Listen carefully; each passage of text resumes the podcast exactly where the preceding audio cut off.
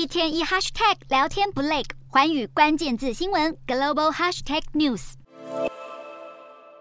北韩领导人金正恩已出发前往俄国海参崴，准备与俄罗斯总统普丁会面。而目前这趟旅程最引人关注的就是金正恩所搭乘的绿皮装甲列车。列车自北韩首都平壤出发，行经边境城市罗津后，进入俄罗斯哈桑，最终目的地则是俄罗斯远东港城海参崴。车程历时20小时以上。其实早在2019年4月，金正恩首次的俄国行就是搭乘这辆专属列车跑完全部行程。而他如此执着一定要用火车当作代步工具，主要是出于安全考量。列车前后各有一辆保安火车随行，宛如北韩的移动城堡，内部豪华舒适。可以在火车上享受卡拉 OK、葡萄酒和高级美食，装配卫星通信及移动会议系统，可以随时发布指示。此外，火车也是金氏政权3任领导人首选交通工具。金正恩预计12日抵达海参崴，克里姆林宫发言人表示，可能会在另一个地点进行会谈。这是疫情后金正恩第一次出访，他没有选择中国，而是选择俄罗斯，也让人格外好奇背后的原因。